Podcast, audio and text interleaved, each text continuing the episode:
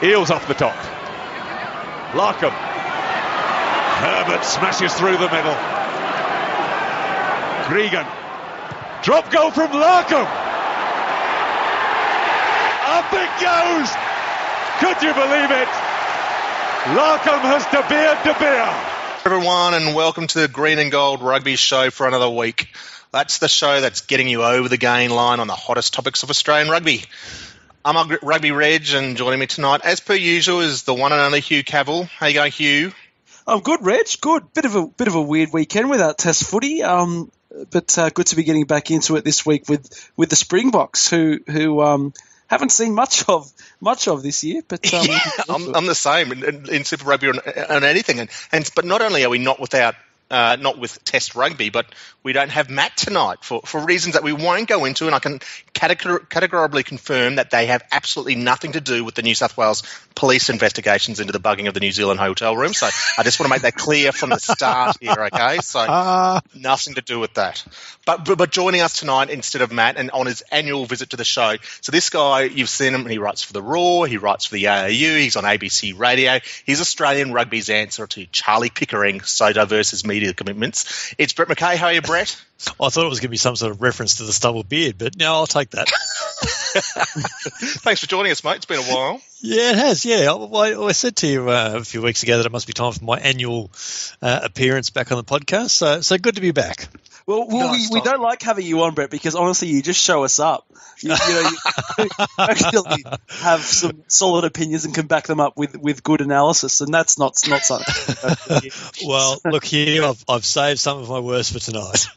oh, brilliant! You'll fit, fit in wonderfully. Um, and of course, we've got Bobus in the booth producing the show. But uh, look, again, we're coming to you via our regular podcast stream and on our website, Green and Gold Rugby, or as part of the Eon Sports Digital Radio Network. So we're thrilled to have you with us. Uh, you can get uh, old shows on our website or through iTunes. And speaking of iTunes, always great to hear some reviews. And Hugh, you've got a couple of reviews for us this week. Yeah, I'm in charge of the reviews this week, which which is good with in, in, Matt's absence. So I've sort of waded through the ones that have been clearly done by his family members, um, and I've come up with a couple here. And, and as we said, we always love the reviews and get on get on to iTunes and, and, and give us a review if you haven't already. We'll take take the good and the bad, and um, got um, one here from Tom Cass, which was titled "The Podcast They Listen to in Heaven." Which, which is a lovely start, to be honest. Absolutely. Insightful perspectives with up to date news and top notch banter. Even Romain Poite would listen to the, these Aussies. so good five stars from Tom.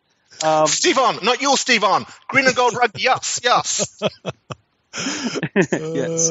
Um, and uh, one from Bob here uh, with a number of Q's after his name. And he, he says uh, the morning commute can serve numerous purposes. Since discovering GAGR a year ago, I have not missed one and progressively neglected my French 101 app and all manner of wanky TED Talk podcasts. Admittedly, it took a little while to get used to it, but now look forward all week. Love the collaboration with the Poms uh, but Hugh, Matt, and Reg, thank you for helping me get to work.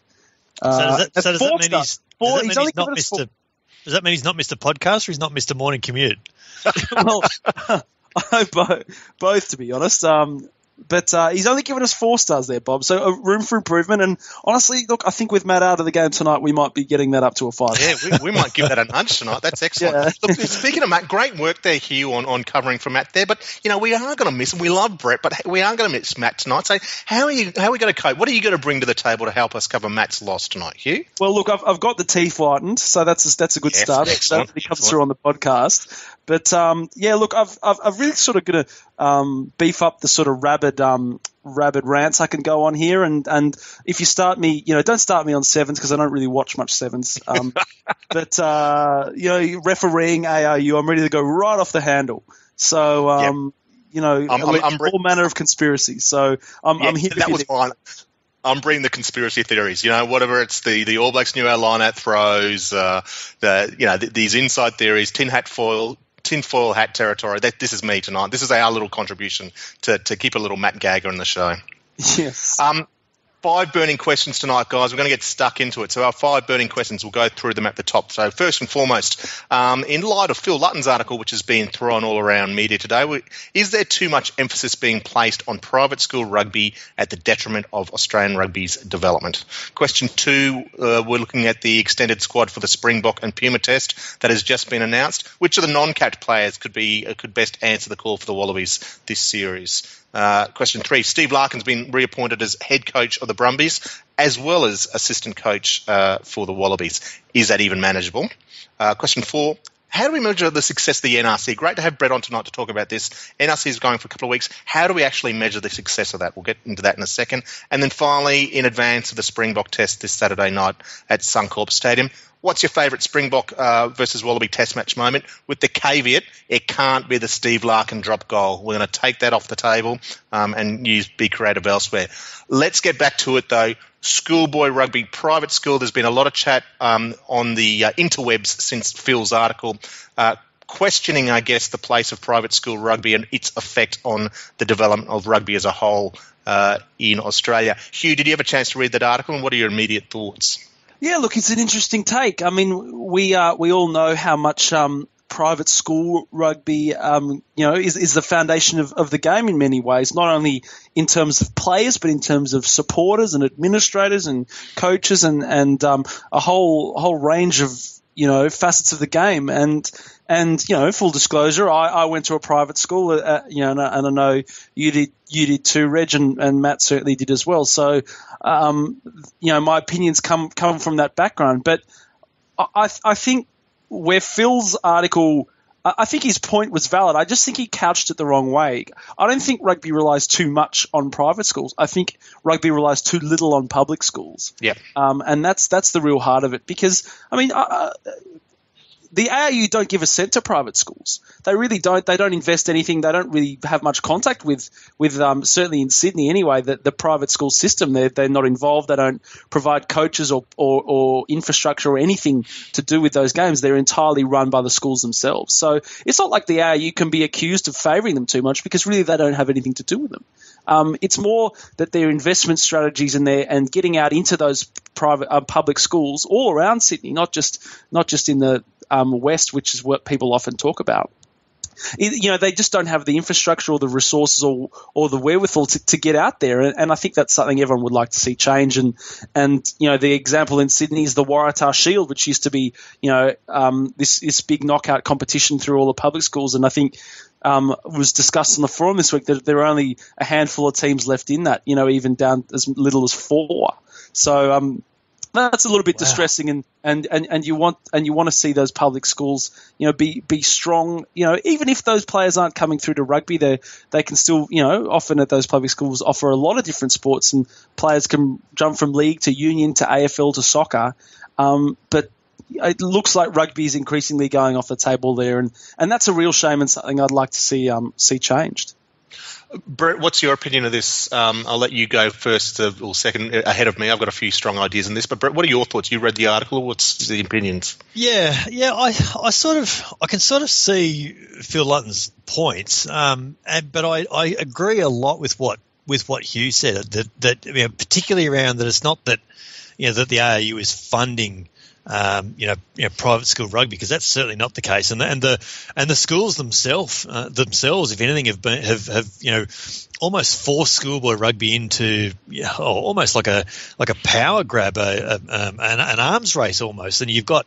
you know you, you've got fairly high profile directors of rugby on you know six figure salaries yep. in some cases, which is just extraordinary for, uh, for for schoolboy rugby seasons that you know often often last you know nine or ten or or 12 weeks. I, I think that's just extraordinary. I think Hugh's right. I think the issue perhaps is not so much what's going on in terms of schoolboy rugby, but it's it's it's how the game keeps those schoolboy rugby players in the game, and and the biggest problem there is is quite often is that you know there'll be a uh, you know the, the Australian Schools Carnival, and it'll be attended by you know a handful of of uh, Super Rugby related talent scouts, but there'll be a couple of, of scouts from every NRL club there without any question at all, and mm. and and they've got the the backing albeit we don't quite know for how much longer, but they've got the backing of something like the under 20s competition, and they can say, well, here you go, guys, here's a two year contract on a minimum, you know, $60,000 or whatever it is. Come and play, you know, come and, come and play professionally for a couple of years and see how you go. And I think that's where we lose a lot of those, you know, 17, 18, 9, um, year old um, kids coming out of school.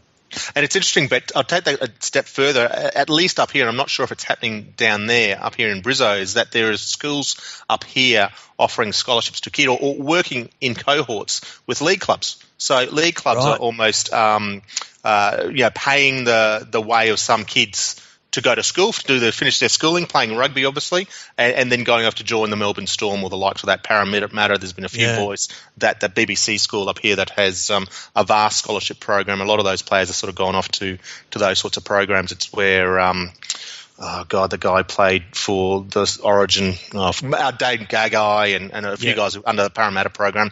So it's really interesting. Look, my it, it, private schools, the schools program in GPS in Brisbane, in Sydney, has been so strong for so long. Um, you know, I think the concern is, as, as Phil highlighted, is that for a program that produces so many wallabies and, and from now and always has, there's just such a lack of control over it by the ARU. Yeah. I mean, they're, they're, and, and, having worked at the QRU, there is such a uh, you know they try to work together, but the school guys got the schoolboys stuff. Organisations do their own thing. I mean, in terms of development programs, linking when they run the competitions. I mean, GPS School Rugby up here at the moment is in term three, which is totally against anything that produces a cohesive team for the Australian schoolboys titles, which are in what you know six, uh, three or four months ago from where they mm. took the Australian team. So you know the GPS program isn't even aligned with the betterment of of the development of the game. I've got really concerns over scholarships. You know, I I, I really don't like I've got a theory, and this is my Matt Gaga uh, crackpot theory time, is that uh, the evolution of scholarships and the enforcement of scholarships um, uh, around GPS rugby has had a big factor in the in the, the skills gap of Australian rugby players of late.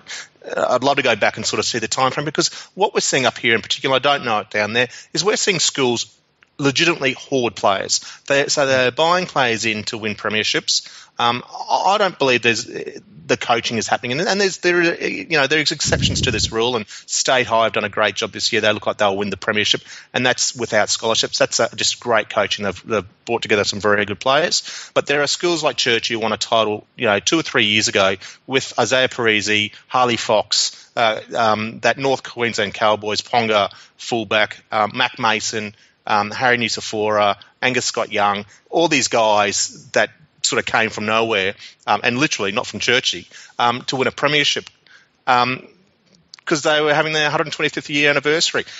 What coaching goes into those guys are brought into the school, they're not developed, and I've got to feel that some of these players, once they hit the, the professional circuit, and Chris Feauai-Sautia is an example, I mean, tore it up at school but didn't wasn't coached, and he, yeah. I think his skills are, are found out now because of that that lack of program. That might be another issue in the scholarships thing, but I've got a real beam my bonnet about the scholarship program. Getting back to this, we need to harness private schools better, and and and and I guess, like you say, Hugh, is complement that with what we do in the public schools and broader. I just want to see a greater connection to to to the club program. Uh, I again the club's program up here, and it starts in under 13. My boys, oldest boy plays in under 13. They have kids playing private school rugby at under 13 at school who are told not to play club rugby um, because it will impact the performance on their school rugby. And I hate that concept. I mean, I think you know the, the, the club rugby, the grassroots rugby, the community rugby is such an important part of the development of players, and that's where you know um, it's not always graded. You're playing with different kids at different standards against different kids at different standards, um, and and that's where you, you get to adjust gamesmanship and, and uh, different tactics and all that sort of stuff. And that's where I get concerns over what's happening in the school system. But again, that's because there is no, I guess, governance structure over the top of that from the ARU. There's, there's no, you know, let's all work together for the greater outcome. It's you guys are trying to win a premiership. That's what it's all about. You know, damn everything else. Well, to be honest, I mean, the, the argument for the schools, though, Reg, or certainly the ones in Sydney, you know, the, the scholarship yep. situation is a little bit different in Sydney, where really only two schools kind of indulge in that, not to any great extent.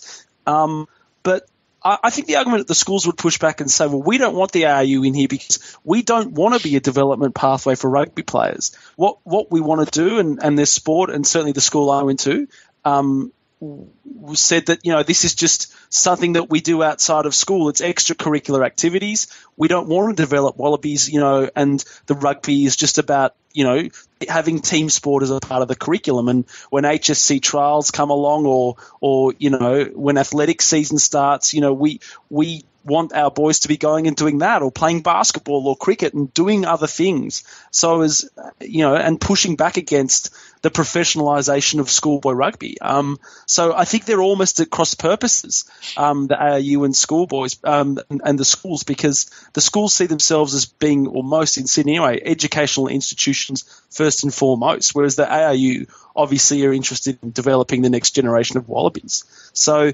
uh, that's that's my one point. The other point, Reg, is I think the underrated facet of of, of private schools and schoolboy rugby is is the other tier of, of people that it produces. It's it's you know obviously you get the players out of it, but the really underrated thing I think is is the supporters and the supporters in corporate Australia. And and you look at how well how much support rugby has corporate in, in the corporate world compared to soccer, compared to rugby league look at the numbers and you look at the sales of corporate hospitality packages at major games, the Socceroos and, and State of Origin can't sell. You know, that they they really really struggle. Whereas whereas rugby can charge whatever they want and they will fill corporate hospitality at games, mm. and that's because the guys that went to these, you know, in many cases, private schools and are now leaders in industry and business and have come through as rugby fans. And they played in the Fs and the Gs and the, you know, fourths and the fifths and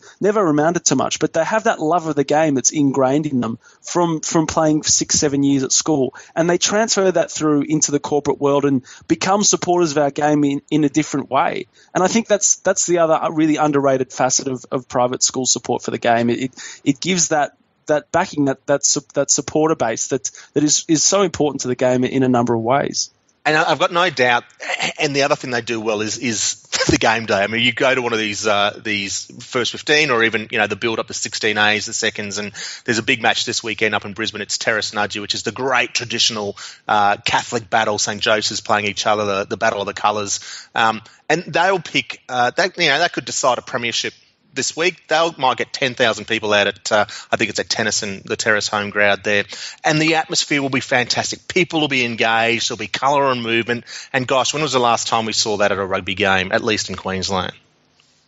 It's it's a fair point, isn't it? And that's I mean, there's there's so many disturbing elements to to you know to, to this story. The fact that that you're not able to convert you know, those theoretically they should be rusted on rugby fans that you're not able to yeah. convert them into, you know, in, into long term, you know, Super Rugby members or, or you know, or, or, or, the Wallabies, you know, aren't playing and aren't.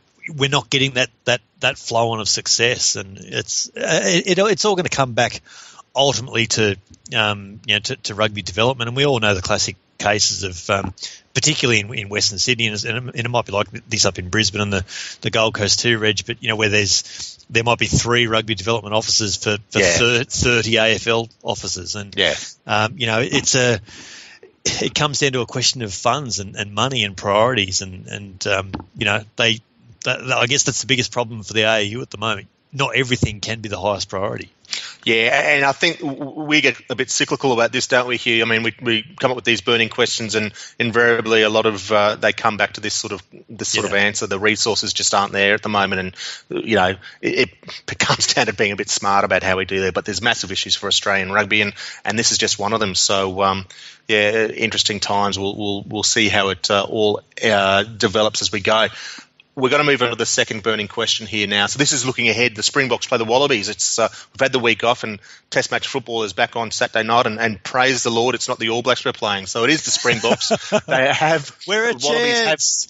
Have, let's hope we are. Um, we uh, Wallabies have named a, a, large squad for the next two tests. So we play the uh, the Springboks in Brisbane, and then the Pumas over in Perth. Um, and included in that name, I think there's 33 odd players name. There's a few recalls, but there's four guys who haven't been capped as yet. There's Kyle Godwin, Godwin, the, the inside centre from uh, the Brumbies, newly announced. We've got Tom Robinson, the tight head prop from the Waratahs. Uh, Sefa who is the uh, outside back from the Melbourne Rebels, who whose eligibility, I, I believe, comes through for Australia uh, next week. So prior to the Pumas, after the Springboks, and then Lopeti Timani, another Melbourne Rebel, uh, the back row, maybe locked there as well. So the question is, Brett, to you, mate, which of these guys is going to make the big uh, the big play for the Wallabies? Who's going to fill the role that we most need at the moment?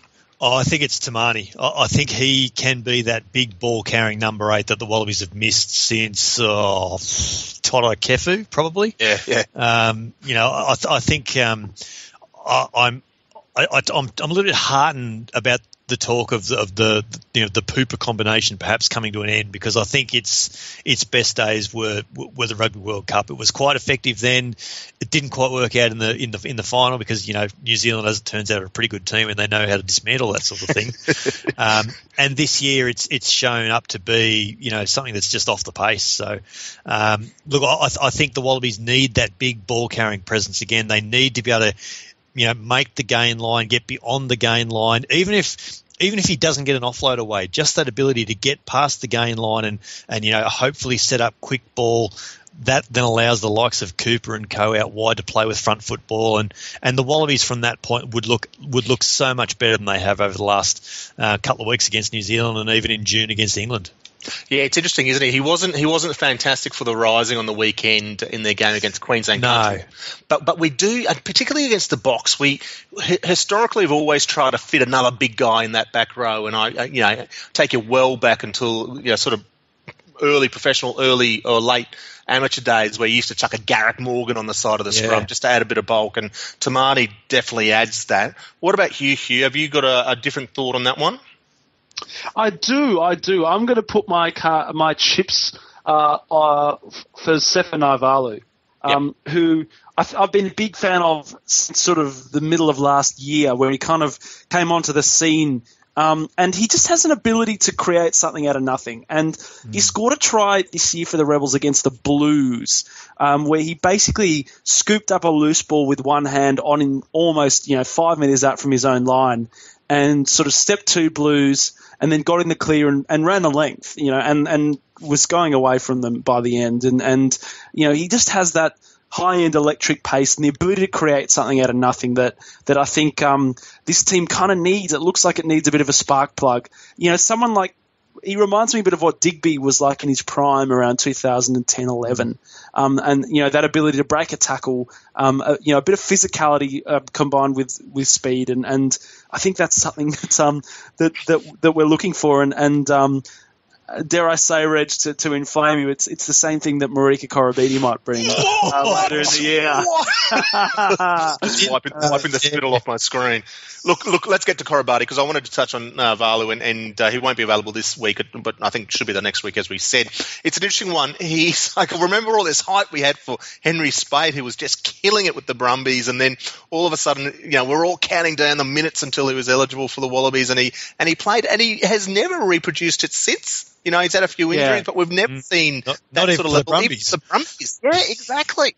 Um, so I hope to hell that Naivalu can produce it for the for the Wallabies because he'd be fantastic. I think you know we've been lacking a bit on the wing, and and uh, we really need, uh, like you say, his, his ability to, to create something out of nothing. But just he's such a reliable player. The fact that he's playing 13 for the Rising and has done for the Rebels, he's a, he's a super talent. Well, you might you might remember Reg. He actually first came to prominence in the 2014 NRC, and he was playing he was playing inside centre for the Rising, and yeah. he was killing yeah. it. Super Sefa, he was dubbed very very quickly, and um, his his his Rebels career has been a little bit punctuated by injury, and he had a particularly yep. bad uh, leg break there last year. So it's good to see him just back and back and playing. And I absolutely agree with your point, Hugh, that, that he'll be he'll be a, I think he'll be a superstar. I genuinely do. However if we're relying on a winger, yeah, yeah, then then we've still got a lot of problems here to here to address. Yeah, that's, no, that's, that's, a fair call. Which which brings me to mine, and we'll get to Koroibete soon. But mine is actually, and this I'll put my Matt Gagger hat back on. Is a Waratah is Tom Robinson. I, am not yeah. convinced with I'm not convinced with Kepu's Kepu's form at the moment. I'm really um, quite uh, nonplussed about it. In fact, I think he's looked a little bit pedestrian um, at stages. Now Robinson's got a big uh, if he's to be thrown into there to uh, Test match rugby, uh, particularly against the box or the Pumas. It's a it's a massive um, challenge for a, a, young tight head prop who's only really had a season of Super Rugby. Um, but geez, he's a quality player. A quality player. And we Yeah. saw it again on the weekend for the NRC for the uh, New South Wales Country Eagles, where he's part of a, an absolute demolition of the Canberra Vikings, where he actually played against some very good front rows for, for Canberra as well. Uh, He could just bring something. I think we've got to start, you know, finding these athletes. And Kepu was there a couple of years ago. Doesn't look like it now, but I think it'd be a great opportunity to get Robinson some game time in Test match rugby. Kepu looks like he's um he's a uh, what's the best way of putting this? Kepu looks like he's a really good quality French scrummaging player. now, does, Yeah. doesn't he? He's, he's he's he's still pretty solid in the scrum, but Yeah. you're right. He's really lost a, a a yard or two around around the ground, and, and and I don't know that you can afford that too much as a prop because you probably don't have too many yards to start with. But I. I, I, I agree with um I agree with Tom Robinson. He he I mean uh, yeah we, and again we caught a bit of a glimpse of him this time last year for the Stars and he's just looked he's just looked good every time he, he makes a step up. You know when he first we first saw him on the Waratahs bench, you you know this kid looks handy. You know maybe we should start him in the next you know month or so. And when he did force his um, way into that Waratahs starting side within weeks. Um, You know, they the the Tahs scrum troubles disappeared, and and I think the mark there is that Tom Robinson coming on the scene has forced Paddy Ryan over to the loose head side, and that in turn has made Paddy Ryan a better scrummager already, and that's happened Yeah. inside six months. So, um, you know, I, I agree with you. I think he, um, I think he's definitely one for the future. All right, let's get to it. So the the, the stories today, and we we'll slip this into this burning question: is this Koroibete, who's the Melbourne uh, uh, Storm winger, who's tearing it up in the NRL, has signed with the Rebels for next year, and the ARU as a top up. The stories coming out today is that he will get picked in the Wallaby squad to go the end of the season tour, which is I think five Test matches and two must be midweek games to fill out the roster a little bit um, and uh, be a part of that Australian Wallaby uh, touring squad uh, to the UK. Hugh, hmm, good thing or a bad thing? Well, uh, as, as tempted as I am to give to give the case for the defence, because I know what what you, I think you're going to say, Reg, and I, I can't get behind this. Uh, No. Look, I watched the Storm Sharks game on Saturday night, and um, and he's a great player. I mean, he's he's got a real presence in in the NRL about him. He's you know he's got a physicality and a, a mixed with a top end speed that that could seriously be great for, for both the Rebels and the Wallabies potentially in the future. But I can't get behind um, giving him you know a you know and and forecasting it this far out that he's going to be picked in the squad. Um, Yeah. f- for the end of year tour, and I don't think anything official's been said yet, so No. I will add that caveat. But the, you know, we talk about cheapening the jersey here, Reg, sometimes, and and um, you know, and you talk about the uh, the European players coming back and depriving opportunities from guys that have been here plying their craft in Australia for the year. And I think this is a this is a lot worse than that for me. This is a guy that you know might have obviously has a pedigree in rugby, being Fijian and, and growing up there, but the. I, ca- I can't buy rushing him straight into the Wallabies, and and even if he's taken along just as a development thing, you know, and he doesn't get on the field, I still think that's depriving an opportunity of some guys that you know. There's players around, eh, you know, a guy like Mitch Inman who's who has put his heart and soul into Australian rugby for the past seven or eight years, you know, for the for the Yep. Force and then the Rebels, and has never really gotten the chance at Wallaby level, and and you know whether these that's deserved or not is another matter. But yeah, those guys that that Luke Morahan's another one, and he might Yeah. be the guy that misses out. And as much as Koroibete may may be a better player than Morahan, I'm at, at this stage I'm not sure, and I'd be I'd be pretty annoyed if, if someone like that got left out of a European tour, which is an incredible experience for for a player, um, at the expense of someone who who's never played the game before in Australia. And, and look, if he needs to learn the game, go to go to the Rising, go to the Rebels pre-season. Don't go to the Wallabies. Mate, I, I- I'd be annoyed if he made the team ahead of Mitch Felsman or Alex Newsome, let alone Luke Morahan. Um, yeah, I, I I hate the entire concept, but Brett, you might bring some sanity to this. There might be an opportunity that he might get a gig uh, elsewhere before the Wallabies. Well, I hope there is, and it's probably worth pointing out that that all this this story came about today because Koroibete actually was obviously asked a question about going on to the Rebels at a Melbourne Storm press conference, and Oh, then he's dropped he's dropped this bombshell that that oh yeah, and by the way, I'm going on the spring tour with the Wallabies, and you know I can imagine the the league journos went back to the office and said said to the to the token rugby journo left in the house, hey, do you know Koroibete's going to England? and they would have gone, "Oh, well, what now?" Sorry, um, and, and that's sort of where it's all where it's all blown up. I I had the had, had a conversation on Tuesday night with uh, your Eon Sport um, colleagues uh, Richie Callander and, and, Cam Luke, and I and I said exactly the same thing that you've just said, Hugh. I don't want to see the Wallabies the Wallaby side used as a development program. That's that's not the Wallabies isn't a finished school. That's yep. you know you are supposed to be the finished product by the time you're playing international rugby. The fact that it's a five test tour with a couple of mid mid season games, that suggests to me that it's going to be a pretty big squad that goes. It could even be upwards of forty players that goes. Mm. So, you know, that in itself, maybe it does sneak in there somewhere. Oh, I still wouldn't be overly comfortable about it, but.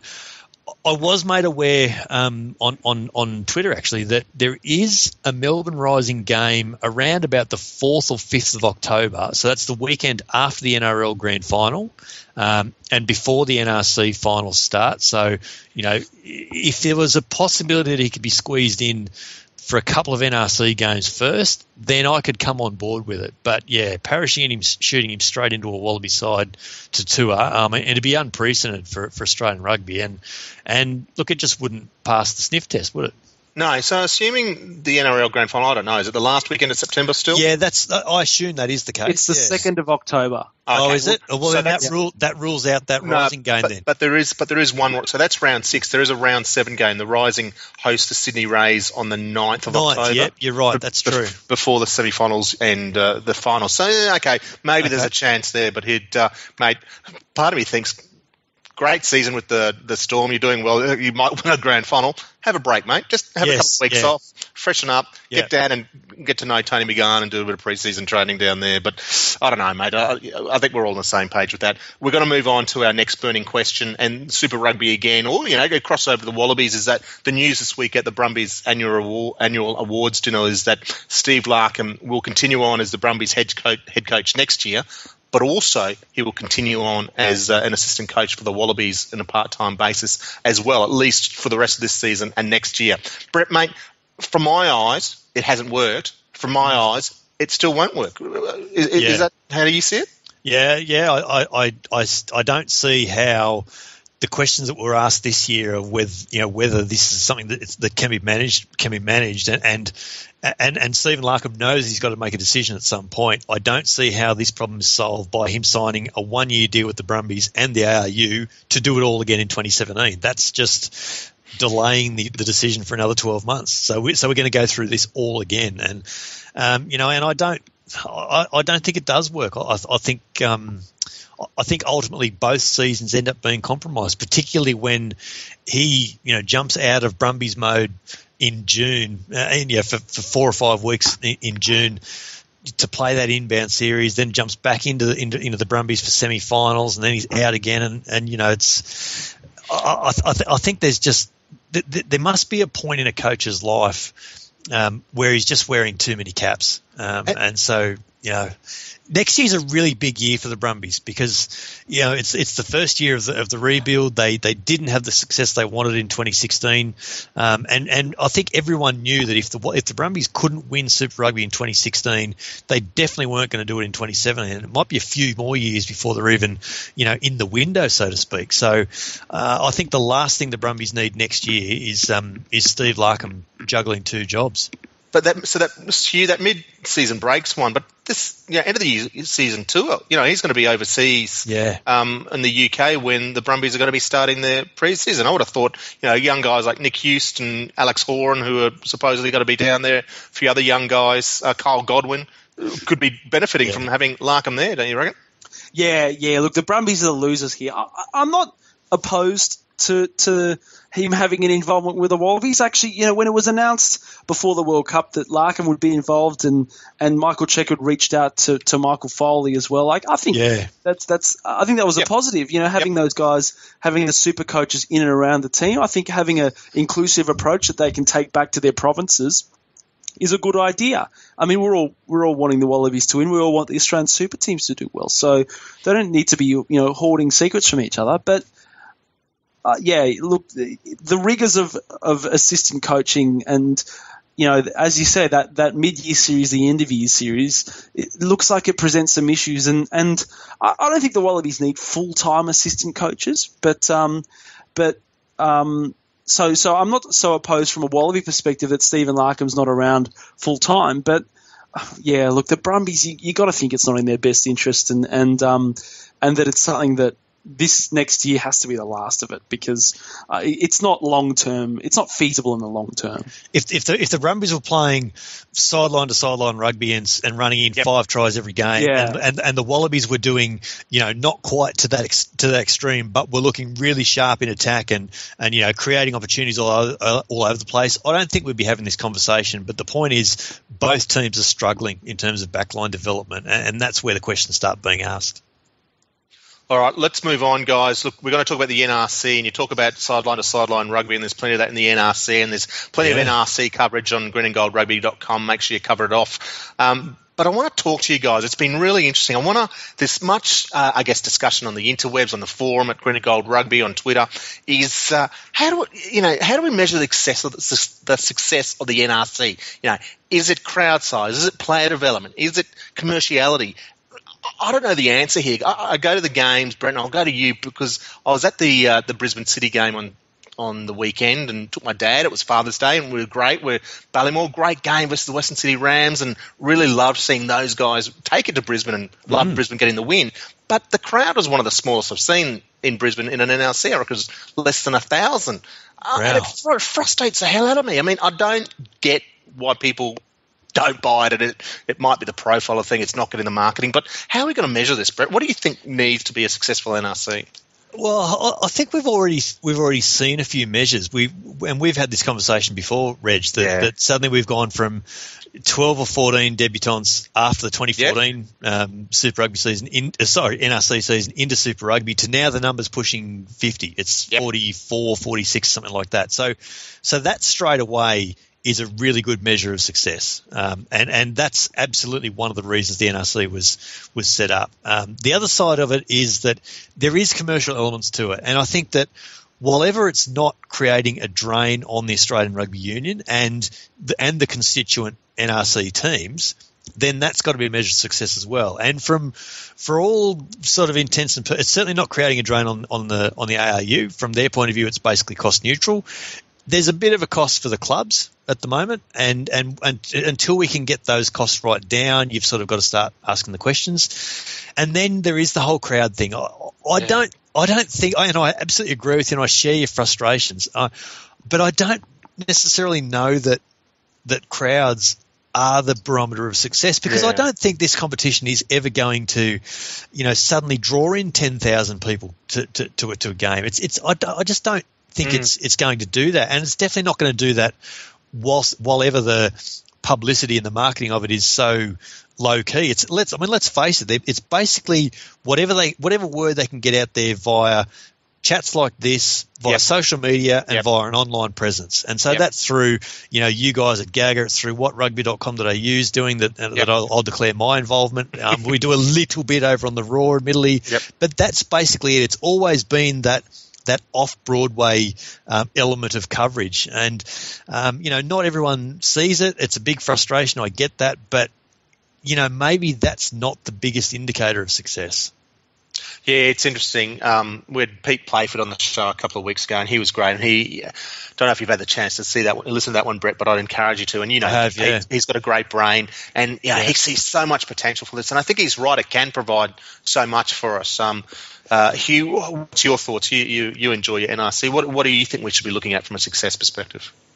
Yeah, I, I, agree with Brett. I, I, don't think it is about crowds, and and it, it, doesn't have the same sort of foundations that club rugby is built on. In the no. sense that there's no history, it, there's no lower yes. grades. You know, you, you, don't play lower grades for the Rams, so there's no there's no roots in the community like like there is, uh, say, a, a club. You know, a club which has got five grades and three Colts teams, and you know. F- 100 years of history with 100 years of past players. Um, you know, you can't create that overnight. And and the other thing that it doesn't it doesn't have that history yet. And you know, there's still a lot of player changes every year. There's no consistent squads. You know, you don't have the veterans, your Tom Carters or you know guys that have racked up you know 10, 15 years with the one team. You know that, that kind of mm. can hold it together.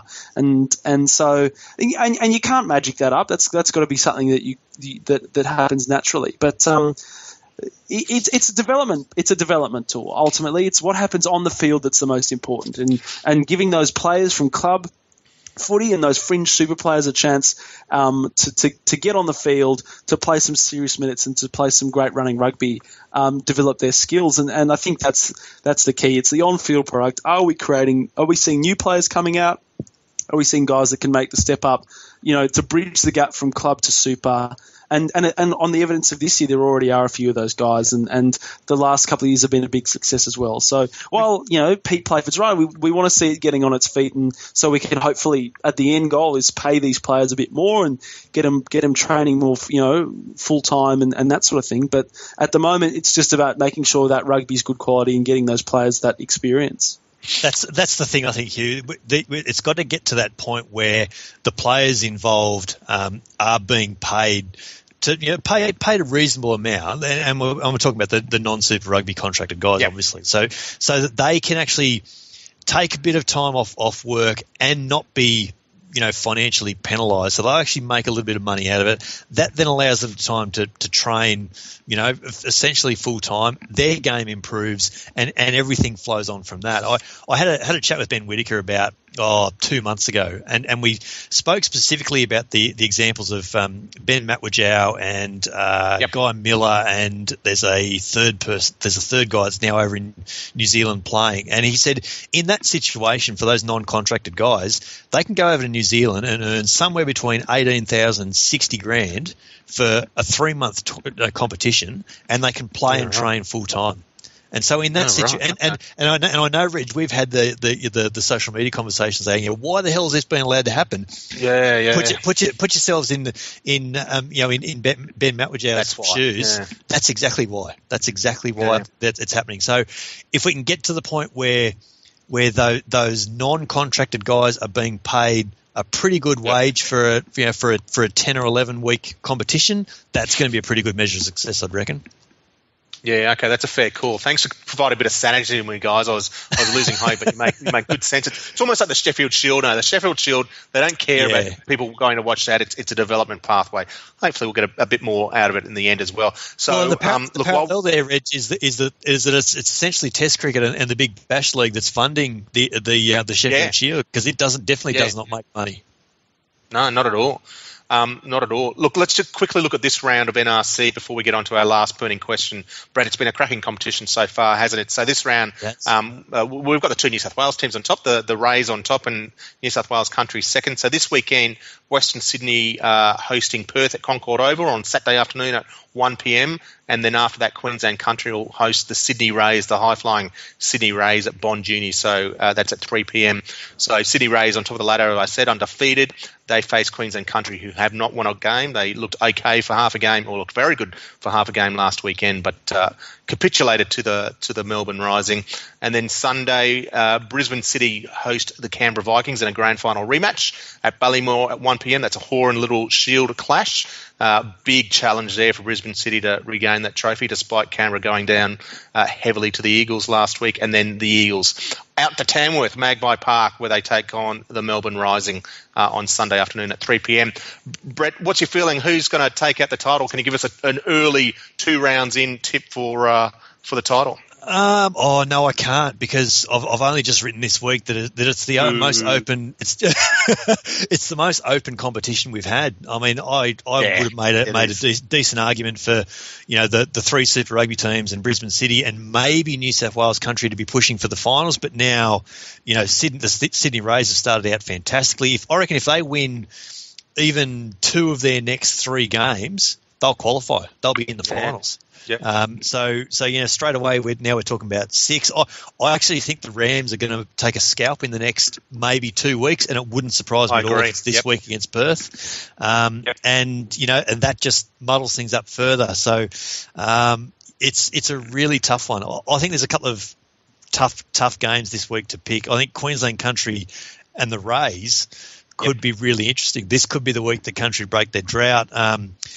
I don't think the City, City or, or the Vikings are playing particularly well. I don't think either of them play, playing particularly well. So that's going to be a, a case of who's you know least worse on the day, sort of thing. And I think um, yep. I, I think uh, the Eagles out at Tamworth will be um, will be too good for Melbourne. Oh, that's great. Well, uh, hopefully we get some Tamworth support out for that one. The uh, the locals will get supported. But that was a, a good wrap up there, Brett. Brett, uh, Brett. Sorry, we're going to get into our last burning question as we wrap up the show, and this is to get us back in the spirit of the Springboks this weekend. And we want to talk your favourite Springbok moment versus the Wallabies. Now, as I said, this is the Steve Larkham drop goal memorial list, so we can't pick that famous moment from 1999, which I think we all jumped to. Brett, you are the guest. I'm going to go to you first. What's what's your standout memory? I, I, had to I had to give this some serious thought, but what I've come back with is is set piece tries, and Adam Ashley Cooper has scored two oh. of them, both of both of them at Brisbane. And if I've stolen you guys' thunder, then I'm nope. sorry. But there was there was the one only last year um, that, that, he was the came from the blind wing, and then there was that try that he scored off a scrum set play, and I actually couldn't believe it when I when I looked it up just to, to just to, to, reacquaint myself with it. It was 2009 he scored that try, really? and that was the, that was the one that he the you know jumped into the first three into rows of, um, of Suncorp. Yeah. So that's the big memory against the Boks. I mean, there's there's going to be elements like the you know the 2011 World Cup semi final, but yep. but it's those really cracking, scintillating set piece tries that um, that I think stick in the in the memory. That was great. There was a great Berrick Barnes pass, but yeah, the, the was, reaction, yeah. reaction into the crowd afterwards sensational. Hugh, what about you? Before uh, I steal your thunder, possibly. Um, mine was back in 2010, and Yep. And I think the, the the moment that is the one that's remembered is the Kurtley Beale um, conversion. Uh, sorry, penalty oh, goal in from, Bloemfontein. Uh, in yep. in uh, Bloemfontein um, to to win the game. And I think the thing that is, you know, and that was a fantastic moment. But I think that I think that people forget is how good that game was. And oh, the, the end score was 41-39. Yeah. And it started with us scoring four tries in in the first 25 minutes and we were yep. up, I think, you know, uh, something like um, uh, twenty-eight six or sort of thir- I think it was, and and and the and the Boks only scored um, three tries to our five, but they just kept you know chipping away with penalties and and edged in front in those in those last minutes. And um, then we pegged it back with a try to Drew Mitchell, um, which uh, from a lovely Berrick Barnes inside pass, and, and, and Beale put the finishing touches on from, from way downtown. But that was, I mean, that was a, a, an all time great game and, and with an even better finish. So I think that's that that wins is my favourite moment. Um, and, was- and, and came after a game where we also played really well um, to lose un- unluckily at Pretoria the week before and, and went down. I think was, I was looking at the score here, 44-31 we went down, but we were again right in that game until the late moments.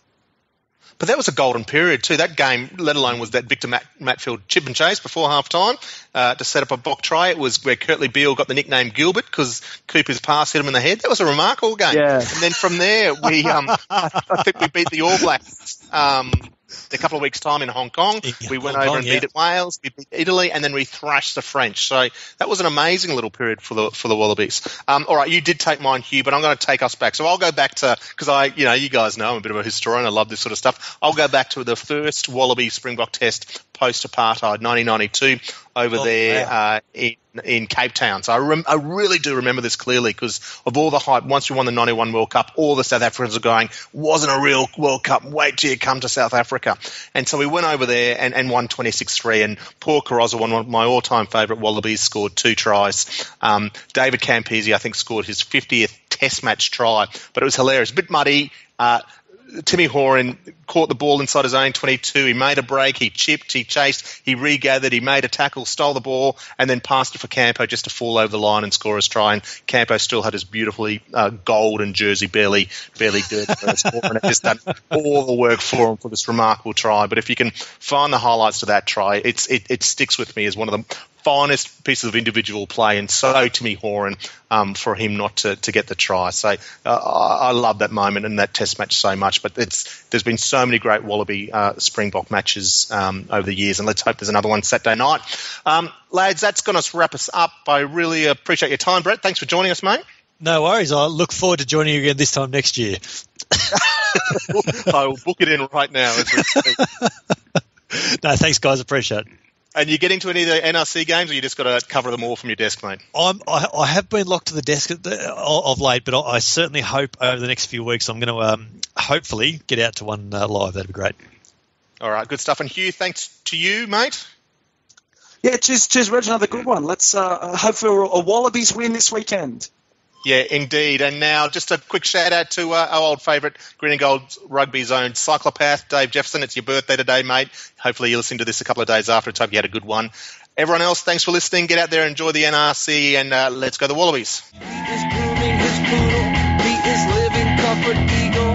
meet at his location, but you'd better come with cash. Now his hat is on backwards. He can show you his tattoos. He is in the music business. He is calling you.